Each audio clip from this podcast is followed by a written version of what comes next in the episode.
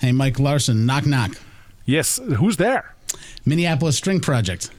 Minneapolis String Project who? The Minneapolis String Project, who are performing at Crooners on Sunday and are in the studios with us right now. David Feely, their guitarist, Greg Byers on upright bass, in absentia, Ernest Bisong on violin. David and Greg, thank you for being here with Jazz 88. Absolutely. Pleasure to be here. Thanks so much, Sean. David, this is your first time at Jazz 88, or at least first time during my tenure here at Jazz 88. Welcome. How are you feeling? I'm doing great. Thanks for having us. David, every time Jazz 88 does something, you end up being involved because you play with everybody in town. So I was going to give Greg Byers a challenge. Can you name three bands from the Twin Cities that Dave Feely is definitely not in? Not in. Yes. Oh, my goodness. Has never subbed, has never... Black Market Brass. Okay. Correct. Oh, okay. I got one. Ding, ding, ding. Let's try, I don't know. How about, like, Salsa del Sol? Have you played with them? Nope. Okay. Oof. I don't think. Deep cuts. Yeah. I'm just going to say one because I played with them. You might have played with them. Have you played with Siama? No. Oh, I got three. All right. We got this.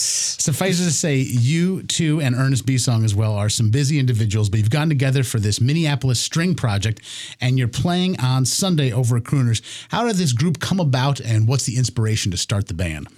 Sure. So, we all sort of met individually. I know Ernest and I both went to McNally Smith College of Music, rest in peace. And, there were not a lot of string players going through there, but Randy Sabien did a great job of welcoming everybody and challenging us and helping us grow. So we were able to connect, even though we didn't attend the school at the same time. Randy told me, he's like, you got to hear this guy, Ernest. Gotcha. So we started playing. And David, speaking of bands around town, I moved here in 2010. And right away, as I was checking out the scene, David was playing with all these really cool groups. And I was always like, I got to play with this guy. He's amazing. I want to play music with him. And we eventually sort of connected through some corporate work and kept talking, and we're like, oh, maybe we should do something. Maybe we should do something with Ernest, you know? Gotcha. And so what was it, 2018, when we started going into the IPR studios? Yep. We started recording. About that? We started taking a chance on recording a couple tunes, and we have some singles out. We got an EP out of our time at IPR. They gave us some free studio time to work with the students, and it was a great program, and it was unique for them to work with our group as well.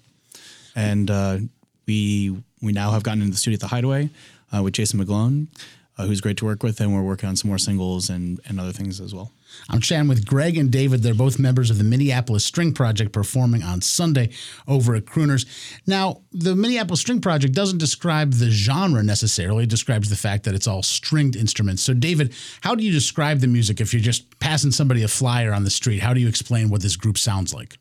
I call it folk jazz fusion. Oh, man. All right. I'm taking that flyer. Right. There's elements of, classic fusion like Chick Corea, and we play some of his music, a homage to like the 60s and 70s fusion and even into the 80s, some of the electric band stuff. And then we like taking some of the kind of folk crossover fusion like Bela Fleck and Chris Thile. So the music of the Punch Brothers and the Flecktones. And we like to use that as inspiration to bring in a multitude of genres to create our sound. Got you. Now, you're doing the work of Chick Corea, but you don't necessarily have a Dave Weckl. You don't have a Scott Hamilton or a Jeff Hamilton, somebody behind the drum kit. Greg, you're kind of the rhythm section, right? You're playing upright bass. Are you ever doing cello? Sometimes I play cello, absolutely. We kind of song for song, we decide what the arrangement is, and we've even talked about getting David on mandolin or bass guitar since he's so great at both of those instruments. But I love being the rhythm section and holding it down. And we're kind of like Moonchild in the sense that we're a trio, but we also will work with drummers. And so we've had a couple of shows where we will get a local drummer like Abanet or Miguel Hurtado, and that sounds great too. Footage of y'all at Ice House with the drummer, right? Mm-hmm. Now on Sunday, are you with the drummer or are you just the trio for this one? Just the trio. Do y'all ever feel like really naked up there? I've probably played without a drummer on stage, I don't know, like 25 minutes of my life. Like, do you feel like you don't have your support blanket without somebody behind the kit? I think it's so freeing for the three of us because it opens up all this space. And particularly as like an upright bassist, I feel like my sound can get swallowed really easily by a drummer. And so just to have that absence, it means that all of us have to be more like focused on what we're doing rhythmically, how we're creating the foundation without that you know, 2 and 4 hi-hat or whatever it is, you know what I mean?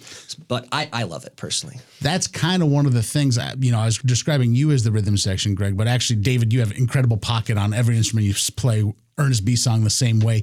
Y'all are kind of all the rhythm section, and that's that shared responsibility. A trio is an intimate setting. Do you love that, David? I know you've ran some bands that have big sounds and you got all these folks on click tracks and all these tracks. What's it like to kind of be doing it au natural? It's fun, but it's challenging for me to be sitting in between Greg and Ernest and providing comping and providing support for both of them, especially when Greg plays cello, because he encroaches on my range a little bit, and he'll want to take more solos, and he's more free to do that. And so it gets pretty intense providing support behind them. But you're absolutely right. We're all really the rhythm section. And when we don't have drums or when we are deciding on an arrangement or playing a piece for the first time, we actually talk about if there was a drummer or a percussionist, what would they play? Gotcha. Because we want to get on the same exact page on how we're feeling it, because then we know what to expect of each other and through our vocabulary and what we know. And we're still building kind of our synergy, and we know what is typical for each other to play, both in a comping situation and a soloing situation, so we can go with them in a freeing way. But also there's so much room, like we said, for exploration as well. Well, speaking of going in a freeing way, the song we're going to play is your Prince medley. And I'm thinking about 4.5 minutes, you guys do about 7 Prince songs. I mean, y'all snap through them, but you give each one a fair shake, and it's some really cool music. So we're going to play that in just a second, but let's make sure we got the details for all the people listening. Playing at Crooners on Sunday night. Are you doing the Dunsmore Jazz Room? Is that right? Mm-hmm. Yes, we are. All right. And if folks want to learn more about your project in general, not necessarily just for Sunday night, what's the right website to visit? MPLSstringproject.com. And they can also check us out on socials like Instagram, Facebook, and Spotify, and we're all over streaming and stuff as well. All right. Well, let's check out this Prince medley. And David and Greg and Ernest Bisong and Absentia, thank you for visiting Jazz 88 today. Always a pleasure. Thanks so much for having us, Sean.